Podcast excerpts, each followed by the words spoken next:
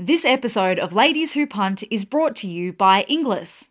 Inglis has had over a century of turf champions go through their sales rings, and now with their Pink Bonus Series, there has never been a better time for women to join in on the fun of racehorse ownership.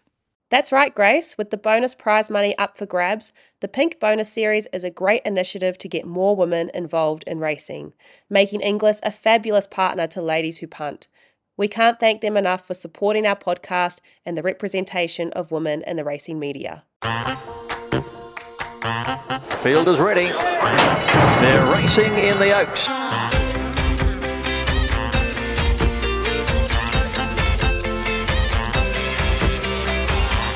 Hello and welcome to Ladies Who Punt. We are the podcast that aims to decode the sport of horse racing one topic at a time.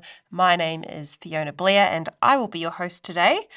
My usual co-host Grace Ramage is away on holidays in lovely sunny Europe, but I'm here with you all in cold, wet, wintry Australia to keep Ladies Who Punt content in your ears.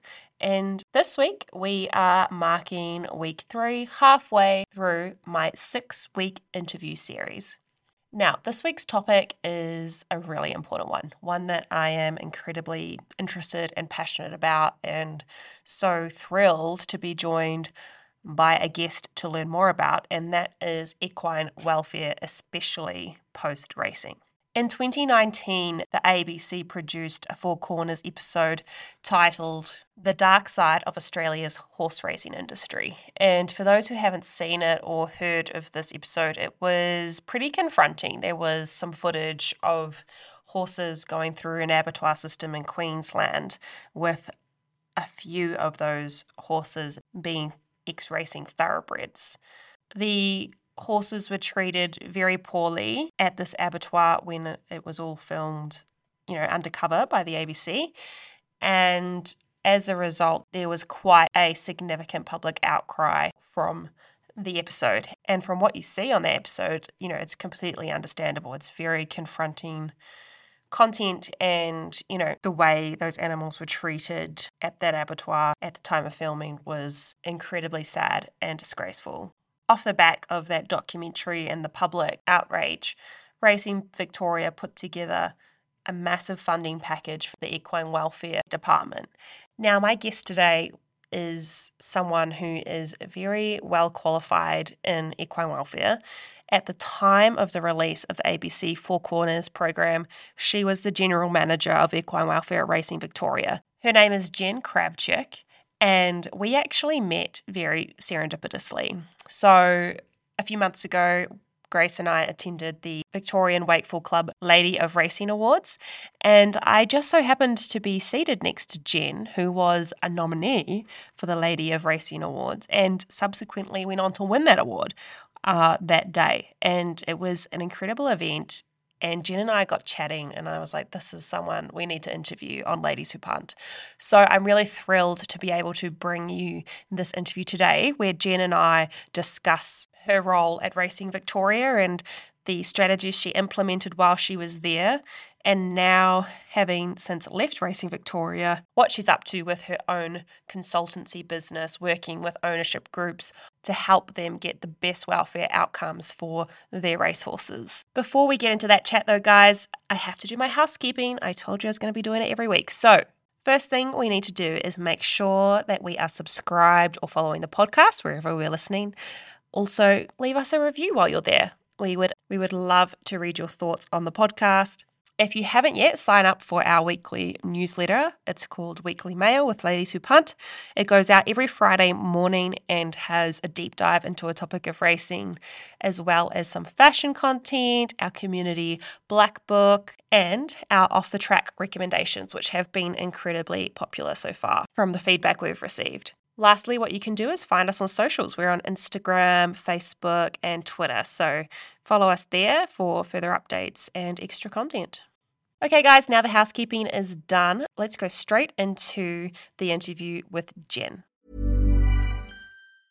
Hey, folks, I'm Mark Maron from the WTF Podcast, and this episode is brought to you by Kleenex Ultra Soft Tissues. your ally to help tackle your allergy symptoms this season. I love the change of seasons, but nobody loves pollen and all those other things floating in the air that make you sneeze during this nice weather. Kleenex Ultra Soft Tissues are hypoallergenic and allergist approved. So fight back against watery eyes and runny noses without worrying about irritating your skin. For this allergy season, grab Kleenex and face allergies head on.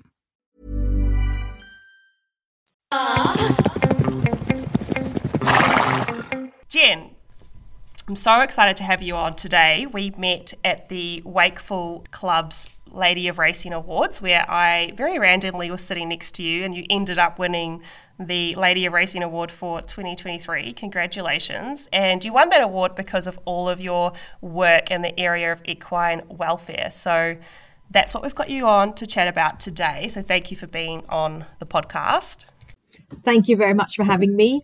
Yeah, that was an awesome day. The Wakeful Club do an incredible job recognising women throughout the year, and I felt so special on the day.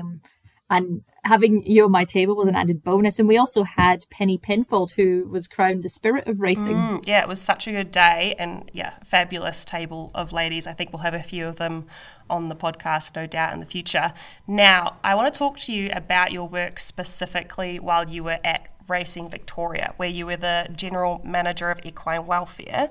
Tell me about how you came into that role. Yeah, so it could be quite a long story, but I'll keep it short. I was in racing across British horse racing and Victorian racing for 16 years in total. My degree was initially equine sports science, and from there I graduated into a graduate program at British Horse Racing, and they placed me in the integrity department. So I was a little disappointed that they placed me in integrity at the beginning.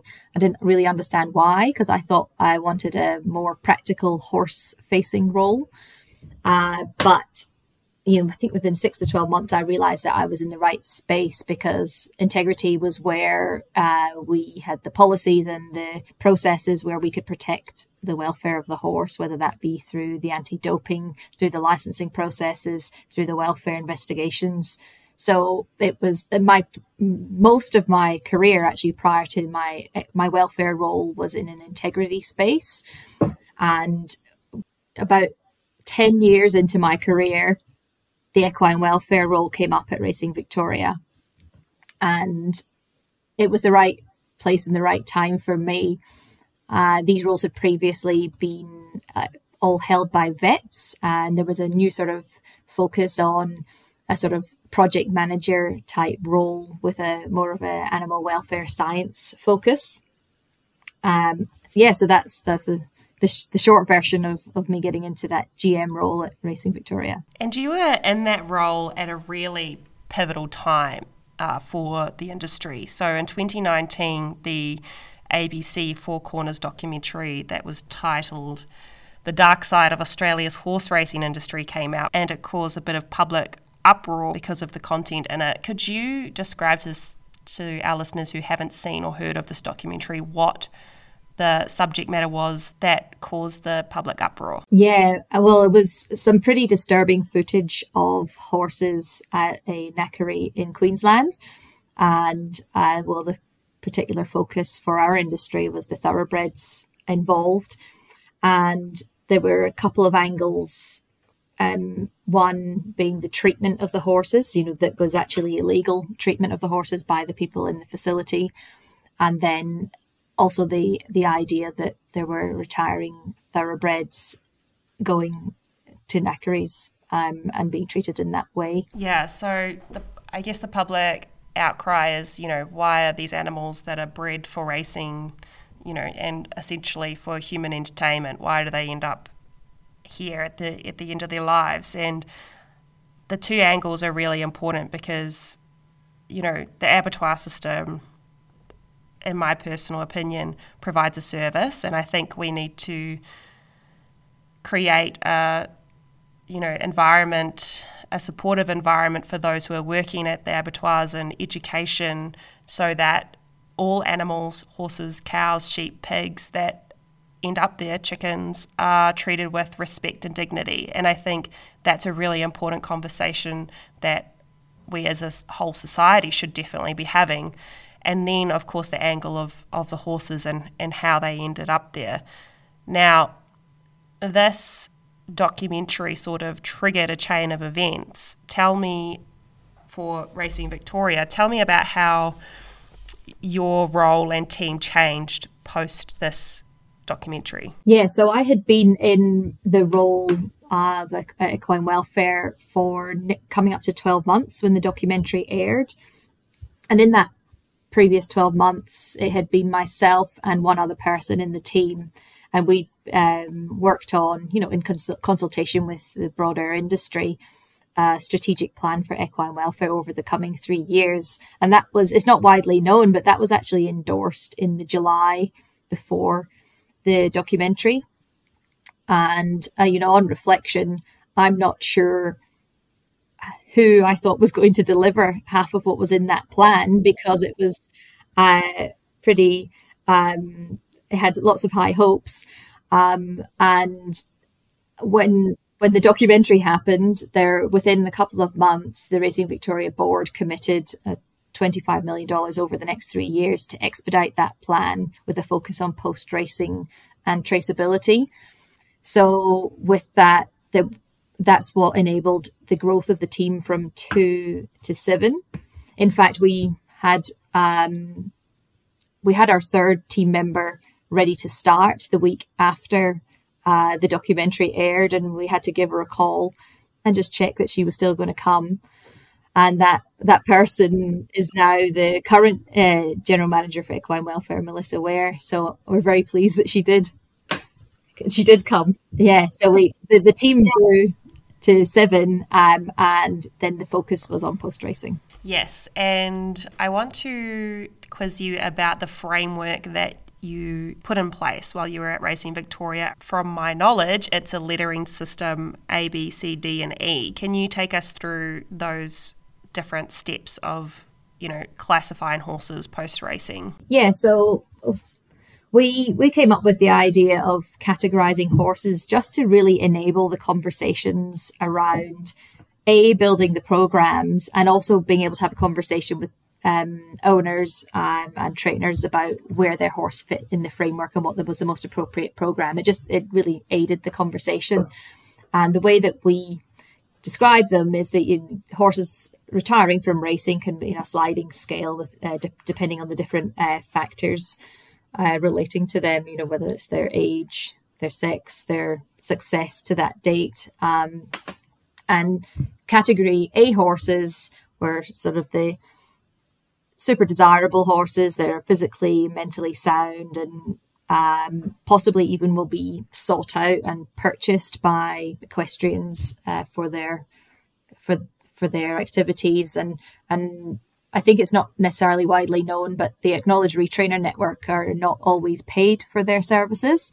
So when they select a horse, they have to know that they're going to be able to retrain that horse and at least make some of their money back. And I know they don't always make the money back, but what we acknowledge in that process is that generally when an acknowledged retrainer takes on one of those horses without being paid, they fall into that category A category.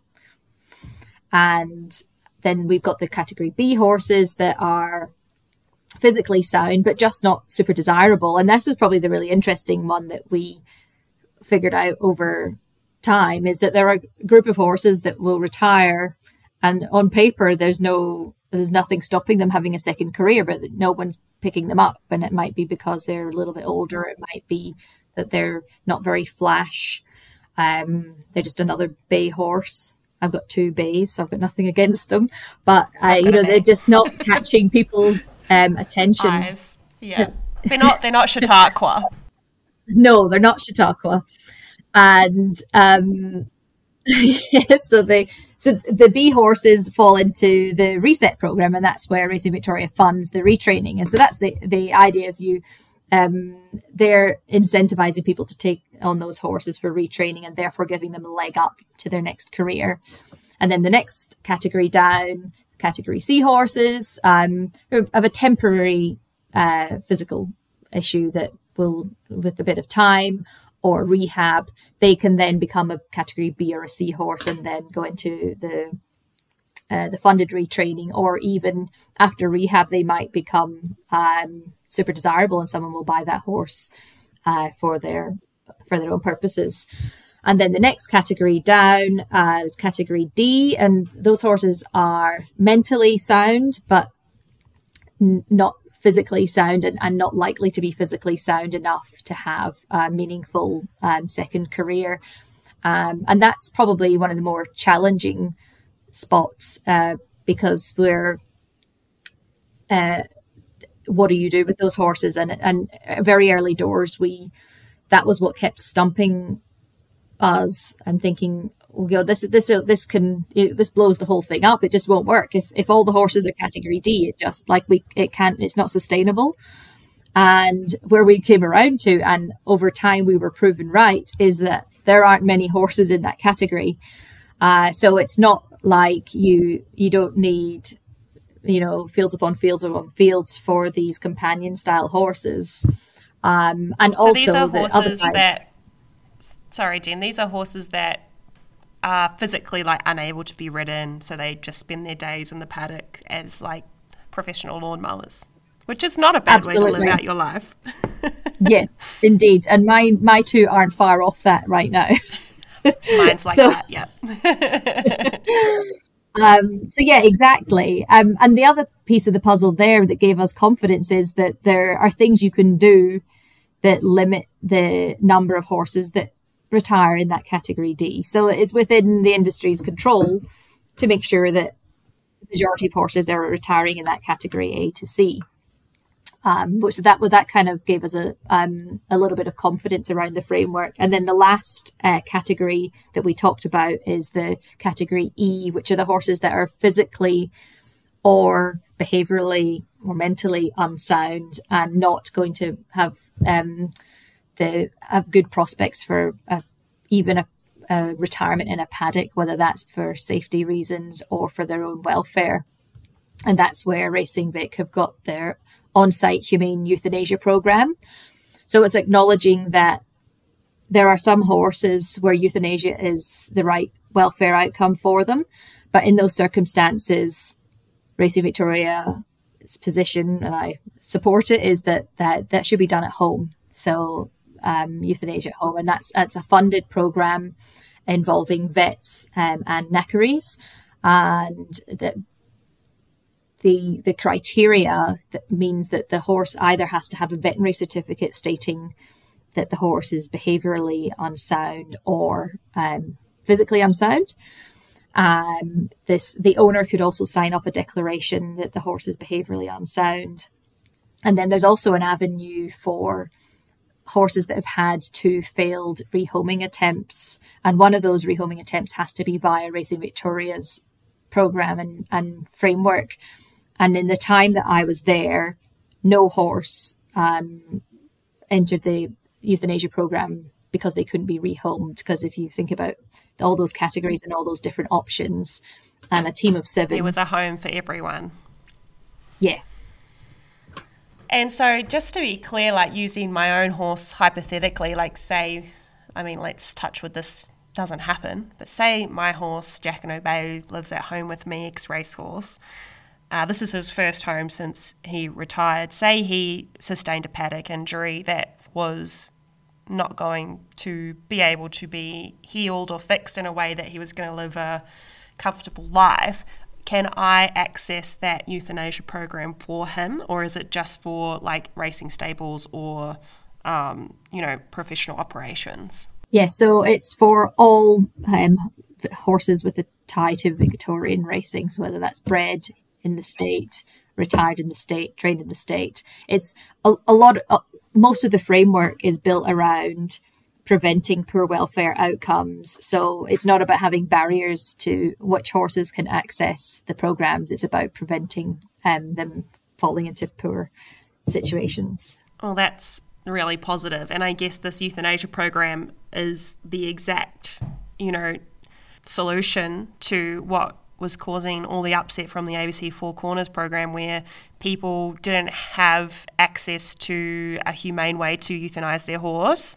And so the knackery, the abattoirs, was their only option. And I think it's great that Racing Victoria, for, you know, racehorses, that we have that program so that people do have an option. They don't have to make that tough decision, that awful decision to have to send their horse off to an abattoir. They can have their horse humanely euthanized at home. I think that's fantastic, and yeah, really great work. So thank you so much for explaining that framework to me, because now you are on the other side of it, aren't you? So you've left Racing Victoria 12 months ago and you now have your own equine welfare consultancy business. So first you're at Racing Victoria developing the framework, and now you're on the other side helping ownership groups implement this framework. So I guess the first thing I want to talk to you about is the responsibility that owners have to their racehorse in terms of their post-racing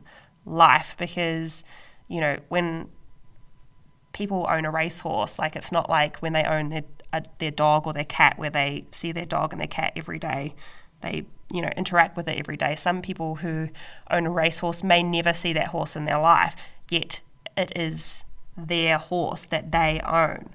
And so the responsibility of their, you know, post-racing life and all of their welfare outcomes during the time that they own that horse is on them. So talk to me about ownership responsibility, and then how you are facilitating ownership groups with that responsibility, I guess. Yeah, so it was something we thought about a lot when we were developing the framework. In reality, you're right, owners are responsible for their horse, but they maybe don't always see it like that. There's a slight conflict with trying to bring new owners into the industry, and it's really easy, it's really fun, you have a great time, there's nothing to worry about, but also letting them understand that this is an animal, and the horse the average age of retirement is 5.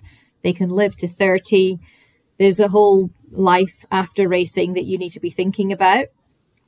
But equally, it's not terrifying, and there's frameworks in place. And actually, the majority of horses have really good post-racing prospects. And being able to have those conversations confidently don't be frightened to tell owners that actually being an owner brings it with the responsibility, but that's great because you own an animal, and animals are great. And there's so much more than race days, and you can see the joy that people who do get to go and meet their horse, that it brings. And yeah, so what I've realized since leaving Racing Victoria is that there are, well, in fact, I knew this anyway, but the majority of owners want to do the responsible thing, but sometimes, and actually a large proportion of them do know what to do, and there's actually a number of syndicates have got dedicated people for that purpose and already have existing relationships with retrainers. But there are some groups that are larger ownership groups that I've been working with, and yes, the framework's there, but they don't necessarily have the skills or the networks in-house to put that into action. And the first conversation I had, I sort of said, well, you know, you just do this, this and this.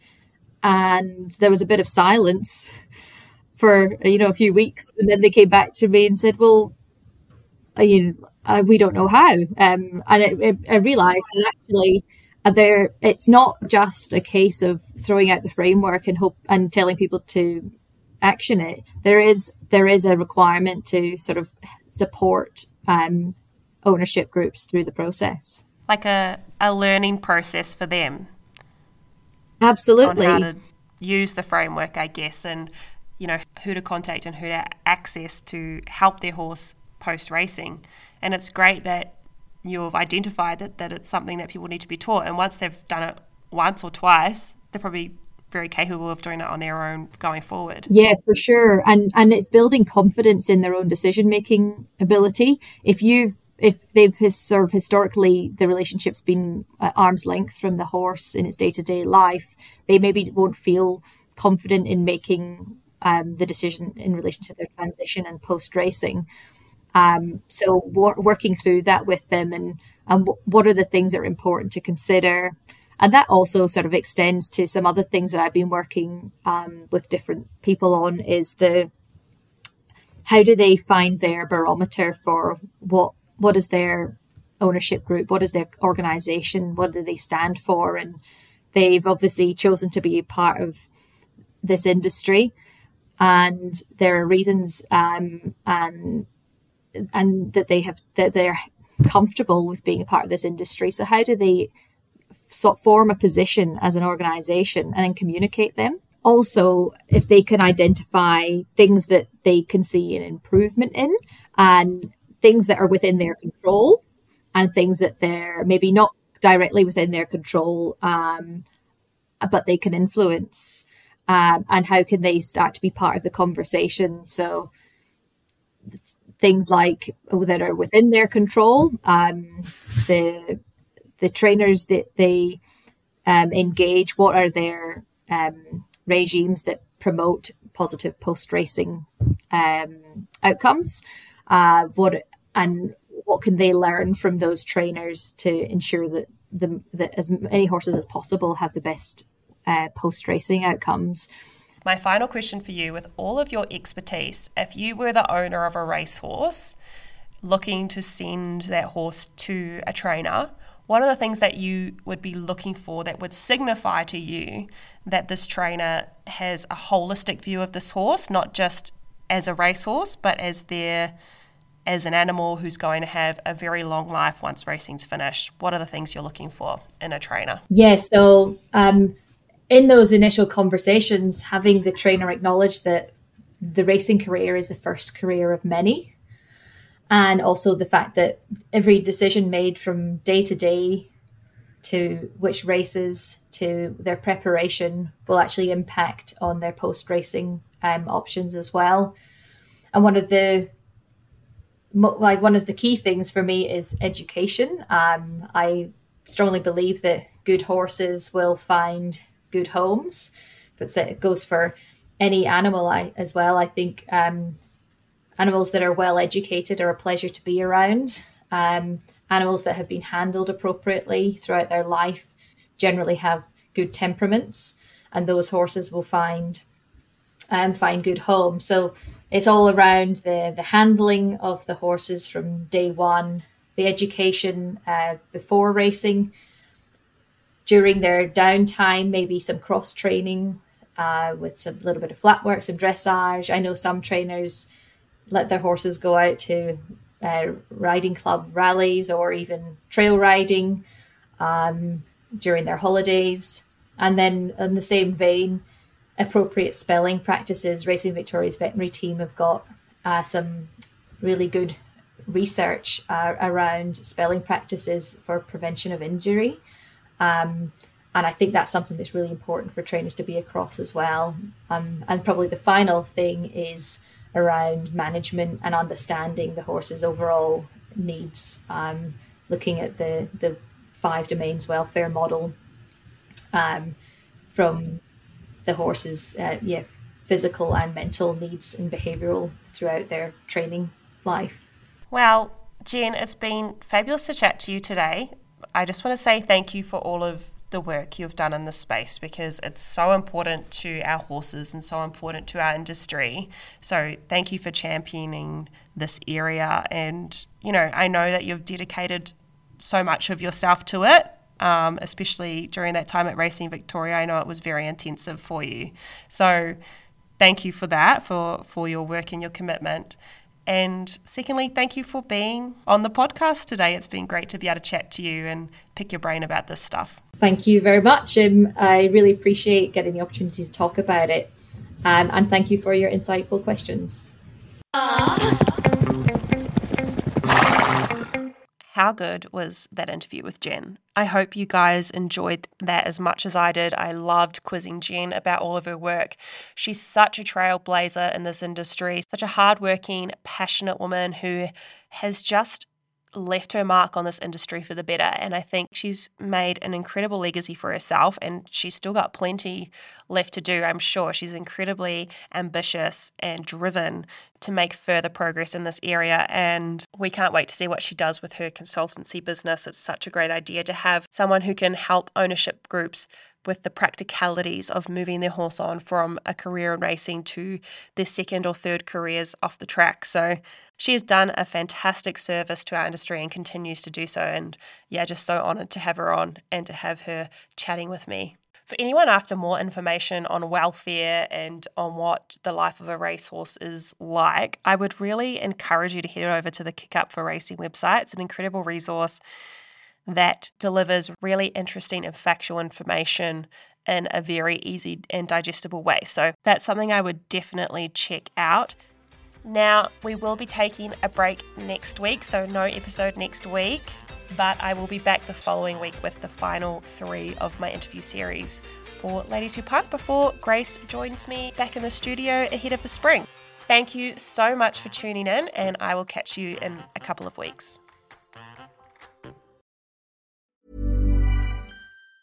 Mom deserves the best, and there's no better place to shop for Mother's Day than Whole Foods Market. They're your destination for unbeatable savings, from premium gifts to show-stopping flowers and irresistible desserts. Start by saving 33% with Prime on all body care and candles. Then get a 15-stem bunch of tulips for just $9.99 each with Prime. Round out Mom's menu with festive rosé, irresistible berry chantilly cake, and more special treats. Come celebrate Mother's Day at Whole Foods Market.